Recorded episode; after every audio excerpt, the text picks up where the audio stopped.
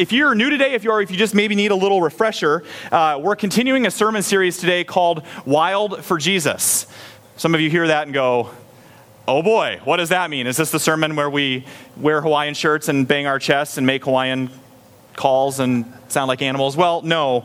Uh, that'll be the next sermon series, so you can get ready for that. Um, no, this is not, not that kind of a sermon series. We're exploring when wild things happen when people in Scripture encounter Jesus. And, and Jeremy was here last week, and he talked to us about the story of Zacchaeus. And in our reading today, we've definitely got one of those kind of stories. As it turns out, Jesus is the one acting a bit wild. The kids too, but Jesus himself is acting a bit wild and crazy, to be honest. And actually, it looks a little bit more like anger.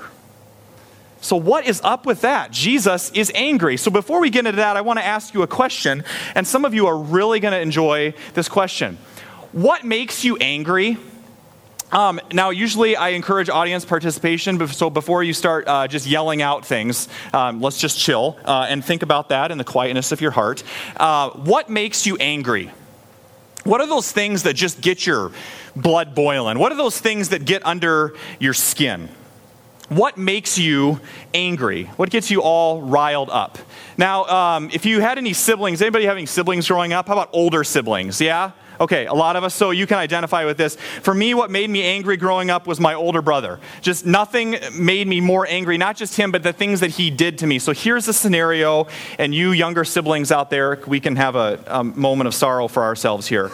Um, so here's how the scenario goes. He starts to pick on me, right?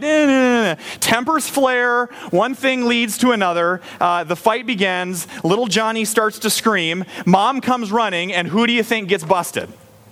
Yeah, little Johnny, the, the guy that was picked on, right? And Nathan just, I don't know. I don't know what happened. I just, he's just started crying. I don't know what he's doing on the floor with blood coming out of his head. I don't know how it happened. Nothing made me angrier than that. Or maybe for you, what really makes you angry is road rage. Just come on, admit it. Anybody? You're in church, people, be honest. Don't lie, not in church. Road rage, yes, some people are raising each other's hands, okay? Um, it's this is a big one for me too. So uh, you know that moment when you get really really angry. You're you're late for work, and it's like every run around you on the interstate on your way to work is like conspiring against you, right? Just to make you angry. You know what I mean? Like they all call each other in the morning and like, okay, so we know that John is going to be running like seven minutes late for work today on 235, and we're just all going to surround him and drive really slow and make slop, you know, sloppy driving and all that stuff. And you just honk your horn and and you start yelling at people and showing them uh, different different fingers on your hand and different stuff um, in a Christian in a Christian loving way, of course, um, because they need conviction, right? That would be the Christian thing um, to do, because you know how to drive. What makes you angry? What makes you angry? Maybe it's the lovely time this time of year when your air conditioner happens to stop working. Can anybody identify with that? Yeah, your air conditioner stopped on the hottest week of the century, pretty much. Nothing makes you angry like that. Uh, we could go on and on and on and on, I'm sure, and say what we're all angry about, but this isn't our soapbox session today. Instead, when you look at our story today, Jesus isn't acting just wild. It seems like he's acting angry too. You know, we talk about how Jesus can identify with us. It seems like Jesus is upset and frustrated, and he actually seems a bit out of control. And instead of me telling you about it, um, I want to show you a clip of Jesus coming into the temple in our scripture reading for today. So let's take a look. Interesting, huh?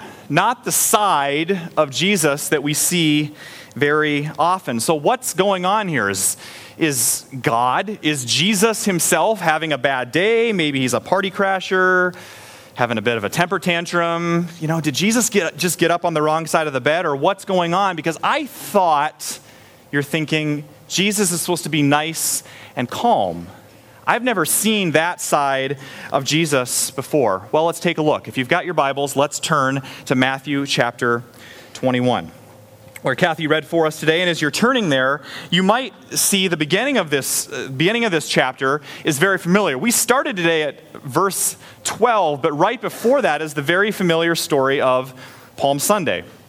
Palm Sunday is when Jesus comes into Jerusalem uh, on the Sunday before Holy Week, his last week before his death and resurrection. And he's coming in and, the, and he's riding on a donkey, and the crowds are yelling Hosanna and welcoming him in, uh, welcoming in Jesus as king. And so when Jesus enters the temple, something gets underneath him.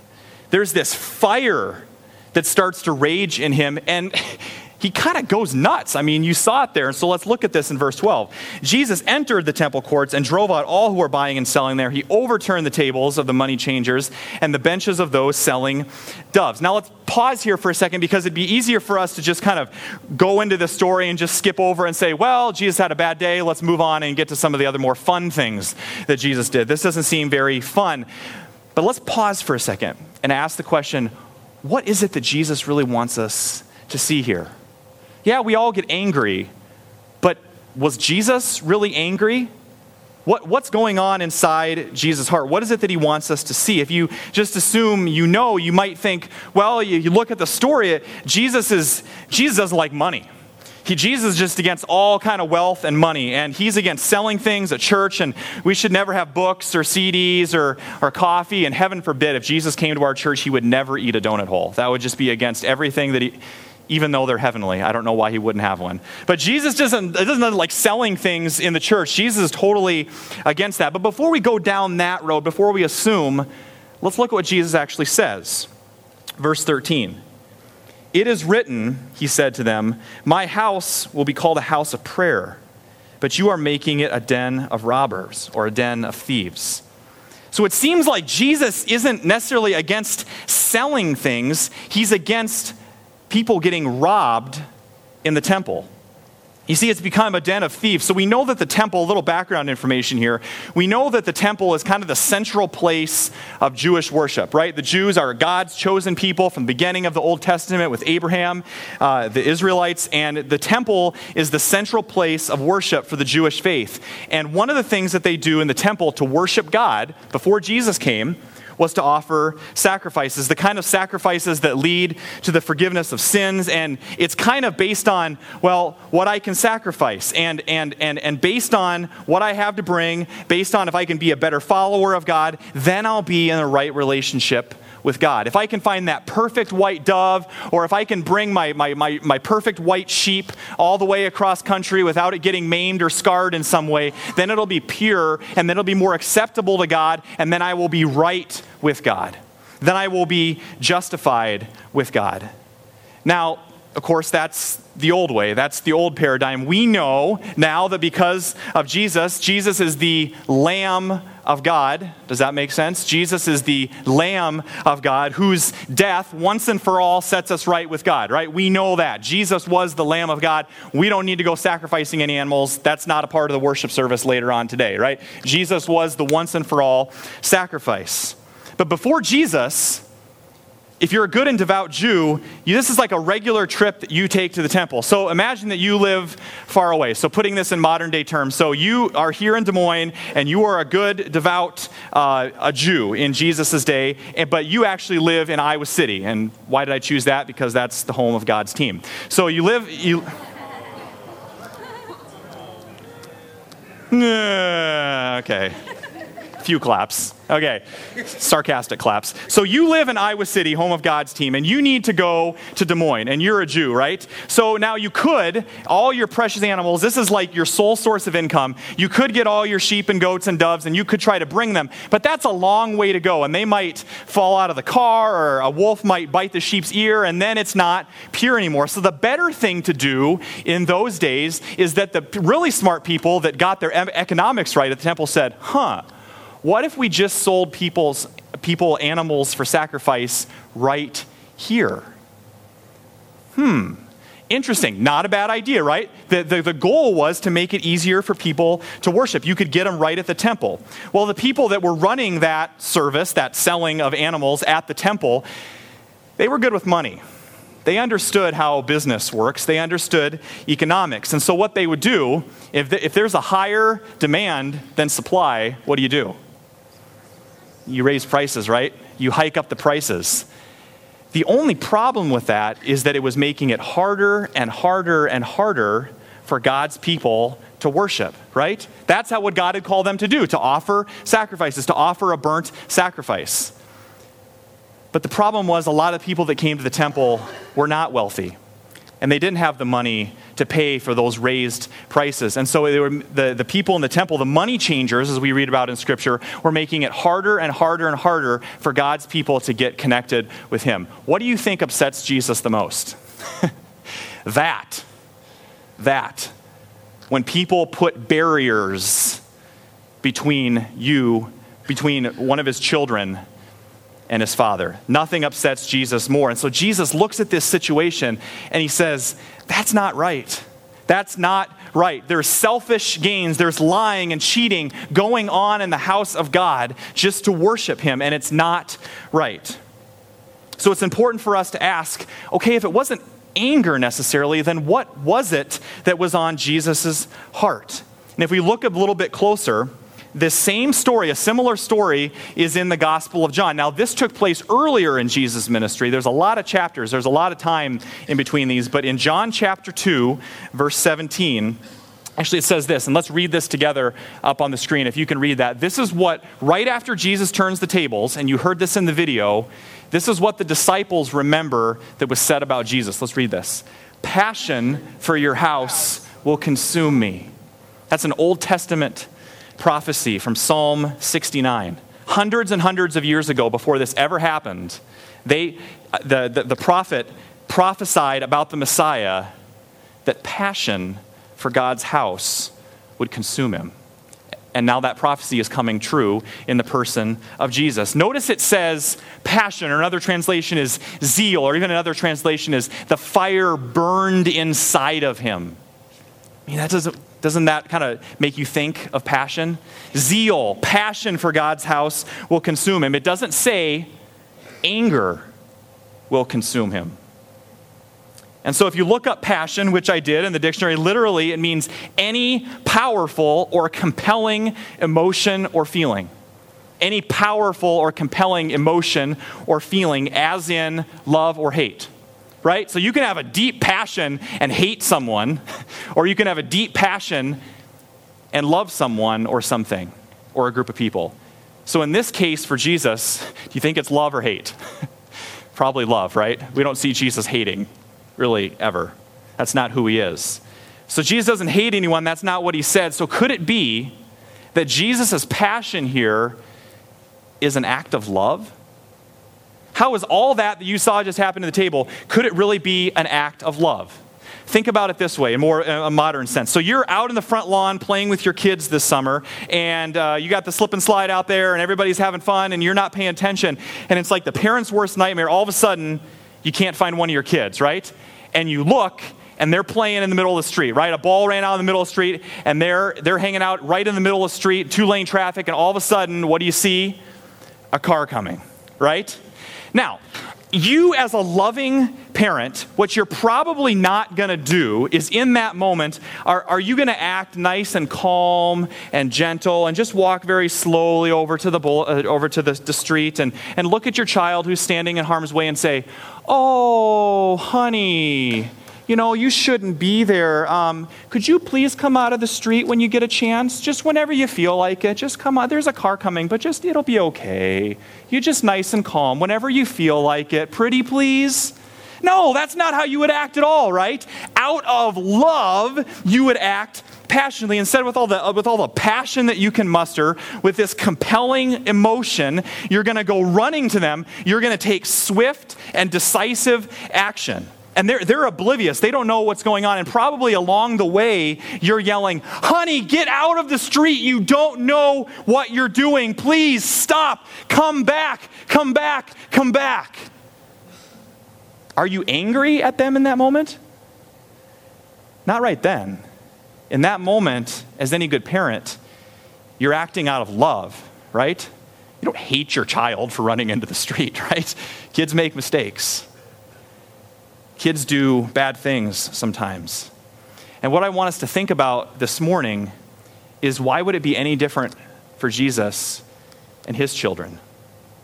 Coming in on Palm Sunday, seeing the temple that day, and if you can picture it, Jesus doesn't see with our eyes. Jesus sees with this kingdom, with this heavenly perspective.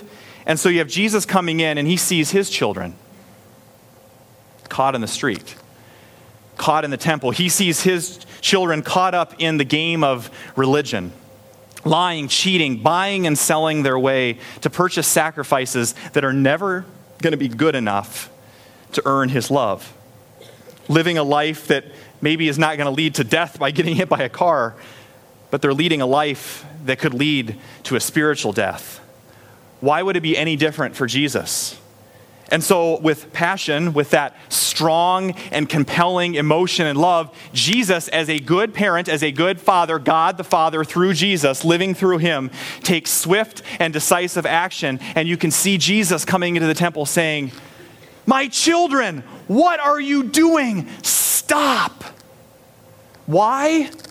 Because I love you so much. Children, you don't know what you're doing.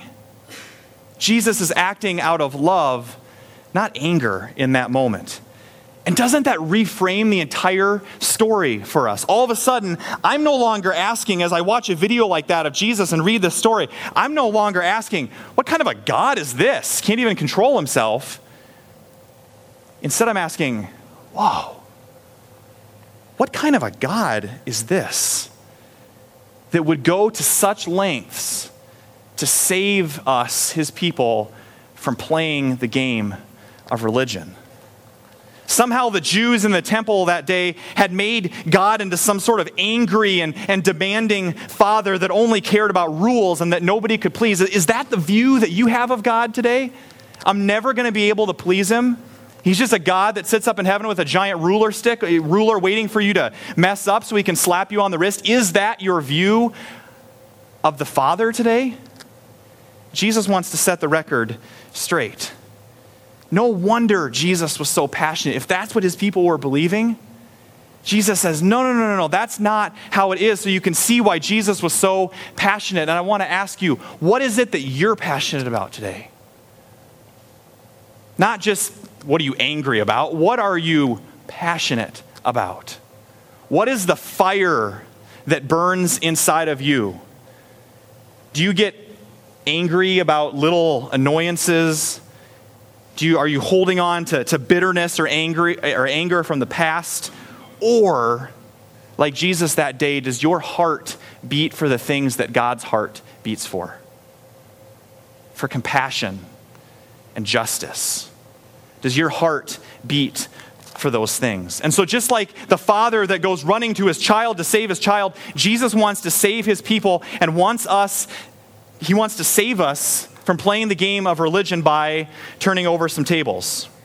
So, what were the tables that needed to be turned over that day? Well, we have got two tables over here. Um, and there was two groups that were represented there that day and so jesus went in and he started saying i'm going to turn over all these tv trays no that's not what he said so jesus goes into the temple and there's two different groups of people first of all there's the jewish people and they are caught up in striving to earn God's love. That's the first table that Jesus needed to turn over. And secondly, what we'll get to later is the chief priests, and they'd made God into someone that's predictable. God was just sort of ho hum. Jesus had some religion to save people from that day. Jesus had some tables that he needed to turn over that day, starting with the Jewish people themselves. If you remember, the game went like this If I can scrape together enough money, then I can buy the perfect lamb, the perfect dove to make uh, the perfect sacrifice and do it just right. Then I'll be right with God and I'll get his forgiveness. Is that how it works? Oh, no, but so often you and I fall into that trap as well. So imagine the, the scenario here with Jesus, this rabbi that shows up. You've, you've been a good Jew your entire life and you've been trying to earn God's forgiveness your entire life, and one day on the street, you encounter this rabbi who looks you right in the eyes, the kind of eyes that can see right into you and everything that's going on and everything that's ever happened to your life. And this rabbi who you've never met before comes up, looks you in the eyes, calls you by name. He's never met you before, by the way. Calls you by name and says, Your sins are forgiven. Your slate is wiped clean. Right?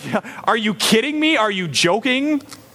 Sir, Rabbi, I don't know what I would say. Your entire life, you've been making these trips to the temple, sacrifice upon sacrifice, just to make God happy. And all of a sudden, this man who claims to be God says, Stop, you don't have to do that.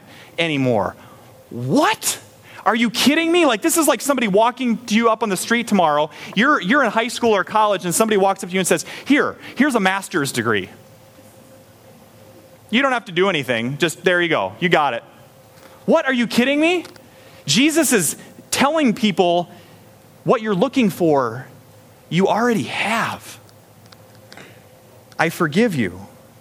So, into the temple, the old system of forgiveness, walks Jesus, who we know as the Lamb of God. And little do these Jews know that the one who's standing right in front of them is the true sacrifice that cannot be bought with coins, but only received by grace. So, this is not a protest by Jesus by any means. It's almost like for those 30 or 40 minutes before they probably set the temple back up, for those 30 or 40 minutes, Jesus was giving everyone a glimpse of the new reality himself. A week later, sacrificed on a cross, the Lamb of God. Jesus is offering a new, radical alternative to the temple system. The temple system of, of striving to be good enough every single day. You see, at best, at best, what religion offer, what religion without Jesus, you take Jesus out of the center of religion, at best, what religion offers us is trying harder, is striving. At best, it says, I can earn God's favor by the things that I do, but Jesus says the price has already been paid. The first table that needed to be turned over for the Jewish people that day was the table of striving. And Jesus comes and he turns over their table. But what did he need to show them that day? What did he need to turn over in their lives? So the question is how about you? Is there a table that needs to be turned over in your life? And it, it seems so simple, but we have modern day sacrifices too, don't we? Every single one of us likes to make sacrifices. Are, are you still striving to be good enough to earn God's love today? Or maybe put it this way to be a good enough husband, to be a good enough wife, to be a good enough father, to be a good enough mother, to be good enough for your boss, to be a good enough follower of Christ. Example, just the other day, I was meeting with a guy not from this church, from another church, and I, I could just tell that he was a little bit down in the dumps. And I said, So, so um, tell me what's going on. And um, he kind of got this sheepish grin on his face, and he said, You know, Pastor John, it seems kind of strange, but I've just been a Cubs fan for the last 20 years, and I wonder, is it ever going to be enough? And I said, Really? Is that why you brought me here today? So we meditated on it and prayed and beseech the Lord on the Cubs' behalf. No, we didn't. Um, but what we did do was talk about how he never felt good enough, how he desperately wants to be more of a loving husband, but he doesn't quite know how how he wants to spend more time with his kids, how he, he always feels torn between work and home. Anybody ever feel that? And live in that tension? How he, even he'd fallen into this lie of believing that he, if he prayed, if he said his prayers just right and prayed long enough, so that somehow God would hear him more. How his devotions with God had sort of become a duty instead of a delight somehow to make God happy. And of course, I encouraged him and I, I challenged him to, to stand up and to be the man of God and, and to, to, to stop slacking in those areas. But where this strong adult male started to tear up, and where he couldn't hold back the tears, is when I simply asked him, When are you going to stop performing? When are you going to stop performing for those for God? I, I, you know, all those things are good. All those things you want to do are good, but do you know that you'll never be enough? because he is enough for you. You know you're never going to be a good enough dad. You know you're never going to be a good enough husband. God through you will always be enough. And you can stop striving today because your heavenly Father is madly in love with you. So you can quit playing the game of religion and quit offering your burnt sacrifices to be good enough. You've heard it before from the book of Ephesians, and let's read this together this pillar of our faith. For it is by grace you have been saved through faith. And this is not from yourselves, it is a gift of God. That's one of my favorite verses. Jesus says to the Jews that day, not with anger, but with a holy passion, I'm the free gift. I'm what you're looking for. I'm the new sacrifice that's going to be made once and for all. So you can try and you can stop trying to earn something that you already have. How much time do you and I spend trying to earn something that's already ours? Today, the question for you is Are you living as a beloved son or daughter, or are you living like an orphan that's trying to earn something that God says you already have. Religion at best says I can earn God's favor, but Jesus says the price is already paid. The Jews had this table, multiple tables set up of striving, and Jesus came and turned the temples and said, No, it's about grace. Is that your table today that needs to be turned? There's a second group, though, the story continues. It's not just there. Unfortunately, the game of religion continues for us today. And maybe there's a different table that needs to be turned in your life because there's this other group of people, and we look back at verse 14. It says this The blind and lame came to him at the temple, and he healed them, meaning Jesus healed them. But when the chief priests and the teachers of the law saw the wonderful things he did, and the children shouting in the temple courts, Hosanna to the Son of David. So the kids are going crazy. They're going nuts like they were up here. They're going nuts and they're dancing and clapping and praising him. It says the leaders and the chief priests were indignant. I don't know if you know what indignant means. That's like anger on steroids, right? They were blowing a gasket. There was steam coming out of their ears, right? They were angry. But this is what Jesus says, and let's read this together. Have you never read, From the lips of children and infants, you, Lord, have called forth your praise?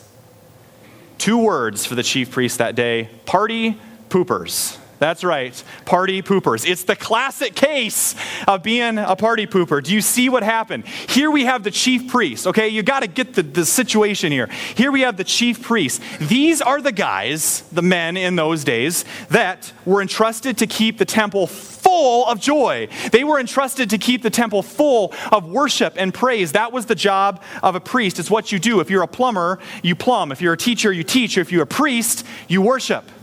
You lead people in worship. But something terrible had happened by the time that Jesus got there. The worship leaders lost their hearts. The worship leaders lost all their joy. What happened?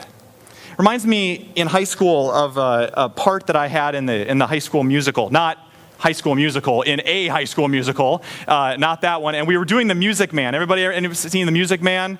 Okay, cool. And so. Um, I don't remember much, but I was this grumpy mayor, and so I had my hair was grayed, and I had this big beard. Um, I was still going through puberty, so it was like really, really low, really, really high, and so my voice would go all over the place. I was Mayor Shinn, and my job was to be ticked. That was my job for the entire play, was just to be a big old party pooper. And, and there's two things that I remember. I've forgotten all of my lines, but there's two things I remember about my high school musical experience. One, that there was a cute girl in the fake marching band.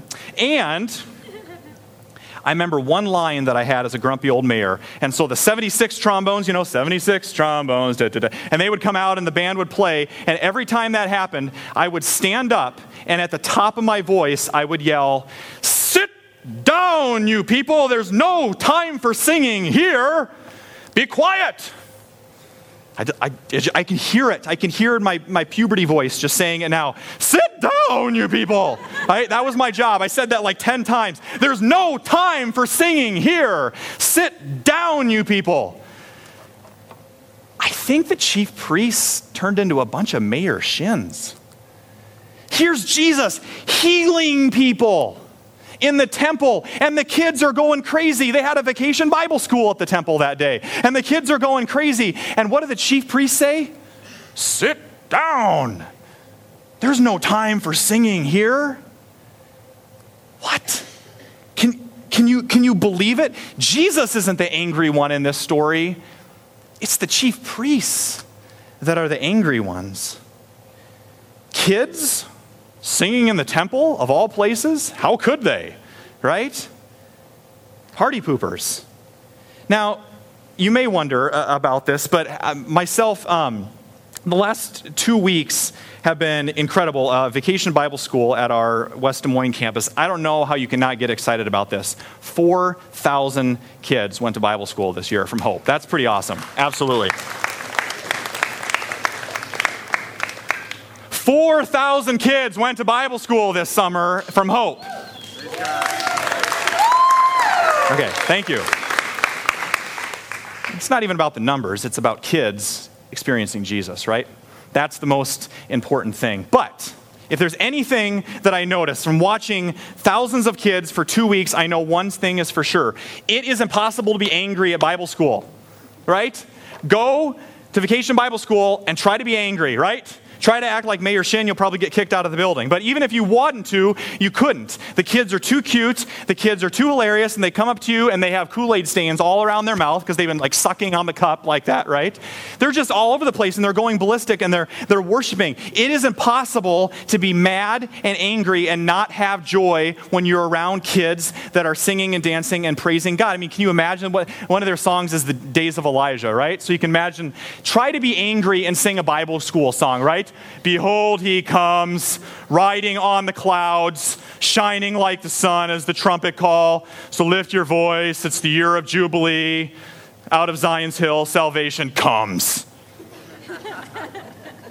All the kids, boo, right? You can't be mad around kids. It's impossible. Unless you've lost your heart, unless you've lost your joy unless you've lost your passion, unless you're playing religion.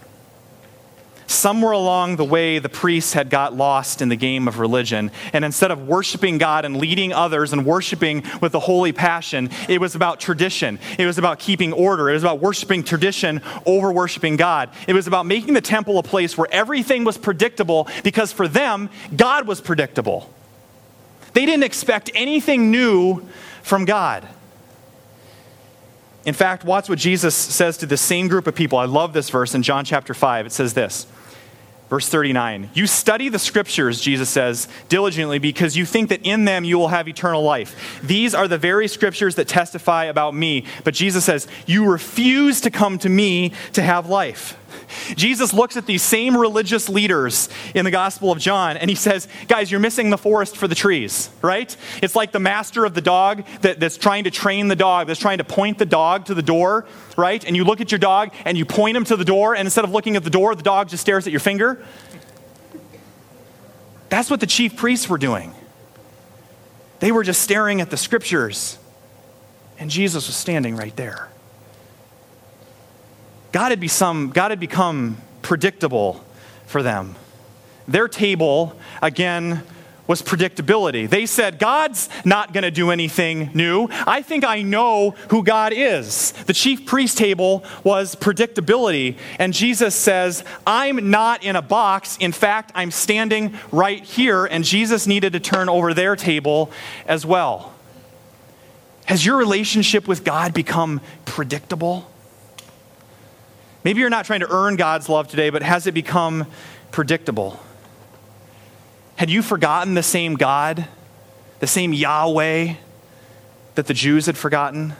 The God who is anything but safe. The God that, like, parts seas and shows up in burning bushes and talks to his people. The God that sweeps into the temple and at one moment has a, has a, has a whip and is whipping over the tables and, and throwing, over, uh, uh, throwing over the temple. And the next moment, he's tenderly touching the face of somebody that he loves and healing them. Do you know that God today? Do you know a God that is alive and living and active? Or is your God sitting in an old dusty Bible on a shelf? We got to wrestle with that question today. Our God is alive and moving and active. You see, Jesus came to turn the table of the chief priests as well. And maybe today, that table of predictability, maybe that's your table. And maybe today it's time to re engage with this God. Not your parents' faith, not just the faith that you, that you grew up with, not just the faith you have here on Sundays for an hour, that you have in your life group for an hour, but the God who's willing to tear apart the temple to get you to stop playing the games that you're playing. the chief priests had the table of predict, or not of striving, they had the table of predictability. Is that your table today? And Jesus says, Today, I want to turn that table into a holy passion for the things that are on my heart. Is that your table today? Stop trying to make God predictable and worship Him for who He is. Jesus turned the temple tables that day because of a holy, righteous passion, because he saw his people trying to earn him and the, the, the, the priests trying to conform him, and he turned their tables. Instead of striving and predictability, today you're offered grace and passion.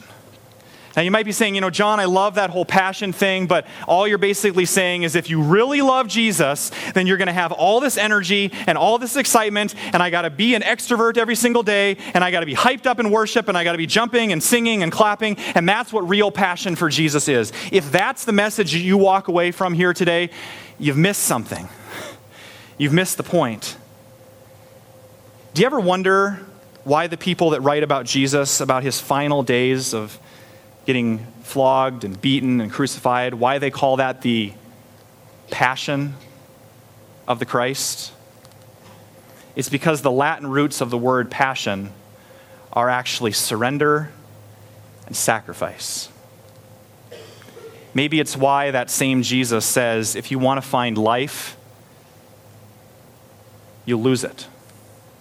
You lose it for my sake, you'll surrender it. Real passion is sacrifice is laying down your agenda and saying, God, I want your agenda for my life. You'll live with passion and doesn't give, it, it gives this whole new meaning to the question, are you wild for Jesus?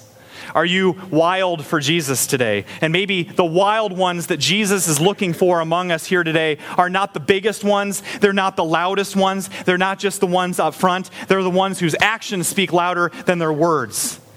The wild ones are the ones who are not, they're, they're, they're all in, not just with energy, but because their hearts are in the right place. Their hearts are set after Him. And I just want to tell you as we close that there's not a week that goes by that I don't thank God for you as a church. Tiffany and I sit around the dinner table at home. We used to get all frustrated with ourselves because, like, oh, we're talking about church again. We always talk about church. Church, church, church. That's all we ever talk about. Now, there's boundaries to that. We need to have a life too. But about a year ago, we said, you know what? We don't need to get mad at ourselves. Why? Because you talk about the things that you love. You talk about the things that you're passionate about, and that's you.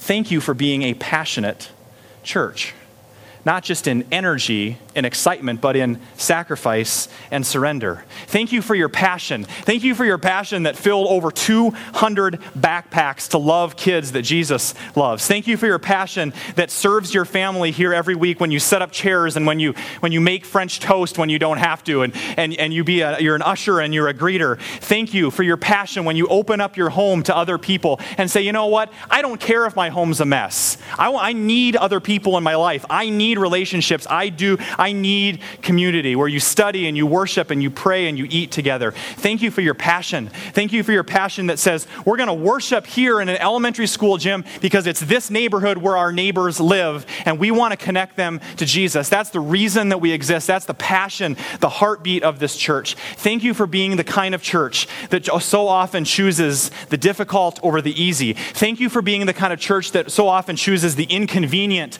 over the convenient, who moves out of your comfort zone rather than staying in it. And of course, we're still learning. But thank you for being a passionate church because you follow a passionate Jesus. Thank you for being a passionate minister. Thank you. so that's the invitation today. I'm not going to beat around the bush. Jesus wants to turn over your tables today. And only you and him know what they are. Stop striving today and start living in the grace that's already yours. And stop thinking that God is predictable today because He's not. He's a God of passion. And He wants to live life with you. Amen? Amen. Let's stand together.